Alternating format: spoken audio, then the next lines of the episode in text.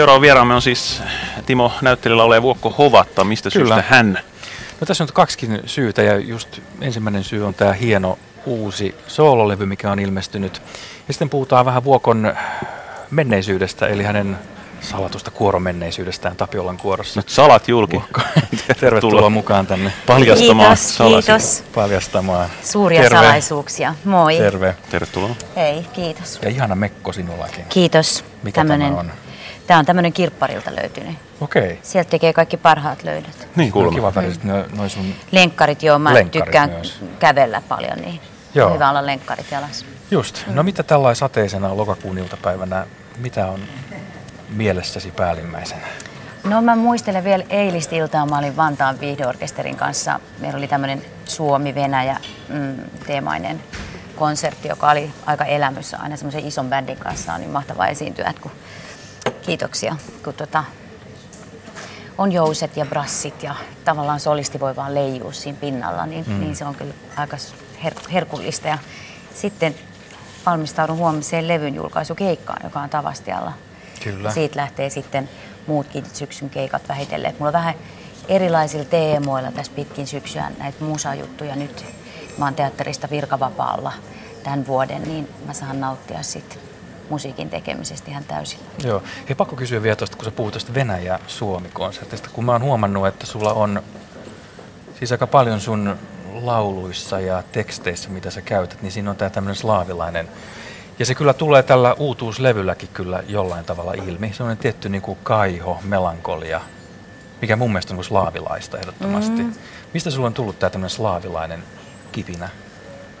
Vaikea sanoa, se on varmaan tietenkin niin kuin monen asian summa. Se, että mä oon tehnyt Kerkko Koskisen kanssa yhteistyötä, joka, et, sieltä oikeastaan varmaan on tullut just niitä Ahmantovan tekstejä, joita meillä on Kerkon kanssa itse asiassa sellainen ihan pelkkiin näihin Ahmantovan runoihin perustuva ilta tulossa tänä syksynä. Et, et, ehkä se on jostain sieltä lähtenyt, mutta eh, henkilökohtaisesti ehkä se tulee siitä, mä oon puoliksi Karjalasta, niin se voi olla, että, että se jostain sieltä kumpuaa. Se, mä en itse puhu venäjää, mikä on musta hirveän harmillista, koska siinä kulttuurissa olisi tosi paljon ammennettavaa. No mitä ylipäätään nyt siis, sulla on ollut tämmöinen kuin myllerrysten vuosi, että sulla on ollut tämä virkavapaa, sitten sulla tuli avioero ja nyt sulla tuli Ei se tämä ollut soololevy. avioero, se oli avoero. Avoero. Puhu siitä tällä julkisuudessa niin kuin sen enempää. Just. Naisten lehdethän aina jännittävästi tekee sellaisia juttuja, että ne ikään kuin nostaa tämmöisiä asioita. Koko haastattelussa ei puhuttu siitä sanaakaan ja sitten se on siellä kuitenkin siellä lehdessä. Niin se on tämä jännittävä, miten tämä media toimii. Okei. Näin. Mm. Näin on suora lähetys. Me ei voida muunnella sun ei- ei hyvä? Joo. Ei voi, nyt ei voida editoida enää Joo, jälkikäteen. tällainen se menee. Mutta miten sitten, jos ajattelee sitä, että tällä uudella levyllä, niin onko jotenkin nyt tämän sun 40-vuotisen elämässä aikana, niin heijastuuko tässä levyllä jotain semmoisia aspekteja susta itsestäsi? sun No kyllä siinä varmaan sellaista kokemusta, mitä kertyy matkan varrella, niin totta kai ne kaikki näkyy niin kuin ilmaisussa varmaan erityisesti sillä, että, että erilaiset aiheet, joita käsittelee, niin niihin tulee tavallaan niin kuin toisenlainen näkökulma sit iän myötä, että, että tavallaan musta tuntuu, että tekstien tulkinta vaan niin kuin syvenee koko ajan. Mm. Minä rakastan ikuisesti. Mm. Tämä on hyvin niin kuin vahva. M- Joo, mitkä kaikki aspektit tässä rakkaudessa? No mä ajattelen, että siinä on tavallaan just tuossa koko levyssä on sillä, että siinä on erilaisia näkökulmia rakkauteen. Siinä on erilaisia tekstejä, jotka aika paljon niin kuin pyörii sen rakkausteeman ympärillä, mutta ne voi olla niin kuin monenlaisia rakkauksia. Ja Kuten mulle- esimerkiksi, mi- Kuten millaisia? esimerkiksi siellä on, mm, Nyt on yhdet hautajaiset. no siinä, siinä tietenkin niin kuin surraan, surraan menetettyä rakkautta. Sanotaan, että luulin, että rakkaus kestää ikuisesti, mutta olin väärässä. Että näissä runoissa, siinä on aika monta, siinä on kolme Svetaajevan runoa. Mäntypuussa voisi ajatella, että se kertoo rakkaudesta lapseen. Ja sitten on ihan tietenkin klassinen rakkaus mm, toiseen henkilöön. Sitten toi ikkuna on ehkä sellainen, joka on taas se runo, joka, joka jollain tavalla niin kuin valottaa ähm, sellaista, että katsoo rakkautta ulkopuolelta. Mm-hmm. Että toisilla on se rakkaus, mutta itse on ikkunan ulkopuolella. Ah, Okei, okay. monta aspektia. Ja sanot siis, että levyn julkkari siis huomenna vai? Miten Huomenna, joo. Tavastialla. Tavastialla, 10.10. No joo. niin, sinne sitten kaikki vaan. Mhm. Mutta mennään tähän toiseen teemaan, mitä nyt lupaa, eli tähän Eli se ihan ensimmäinen, no sä oot paljon siis laulanut monissa yhtyeissä, muistetaan nämä Ultrabraat ja Kerkko Koskisen yhtyeet. Mutta sitten 80-luvulla oli tämä sun ihan eka iso yhtye, Joo, eli Tapiolan eka kuoro, eka iso bändi.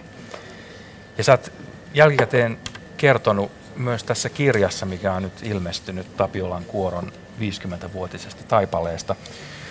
Sä oot kertonut, että siellä kuorossa valitsi ainutlaatuinen vapauden ja innostuksen ja toisaalta myös luovuuden ja vastuun ilmapiiri.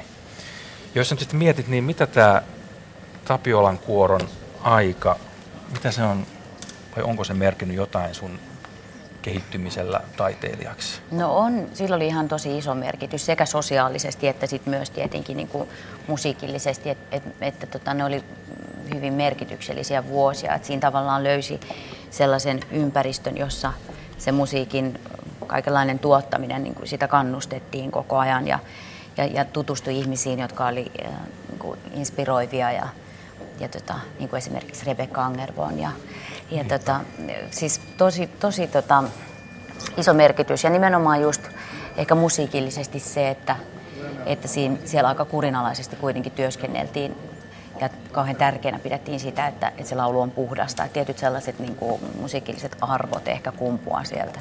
Hmm. Täällä on hieno. Ootko nähnyt tätä kirjaa? En vielä. Eli tässä ollaan kiertueella jossain. Oi. Tässä on Mirkku Silvennoinen, Minna Viitaniemi, Vuokko Hovattaja, Saija Kivioja laivamatkalla Manhattanin ympäri. Mm. Tämä on kiertueelta, ilmeisesti Yhdysval- Yhdysvallat Kanada kiertueelta vuodelta 1982. Joo. Siis, ootko sinä tässä? Oon, mä oon toi rillipää. Sä oot toi rillipää, mä en millään edes tunnista. Pitäisikö, saisikohan tätä jotenkin tihrustettua tonne kameraan? Mä oon Pystyy- yhdeksän. Sä oot Samanikäinen yhdeksänvuotias kuin oma tyttäreni on nyt, joo. Joo. Mm. Ja ylipäätään siis Tapiolan kuorohan tietysti jotenkin henkilöityy sen perustaja, eli siis Erkki Pohjolaan. Kyllä. Onko tytär Tapiolan kuulossa? kuorossa? Ei. Miksi? Uh, mä en olisi miettinyt koko asiaa. Hmm. Täytyykin ottaa pohdintaa. Nyt voi- nyt Vielä ehtii. Mutta piti kysyä vielä tästä siis Erkki Pohjoista palesta. Millaisia mm. muistoja?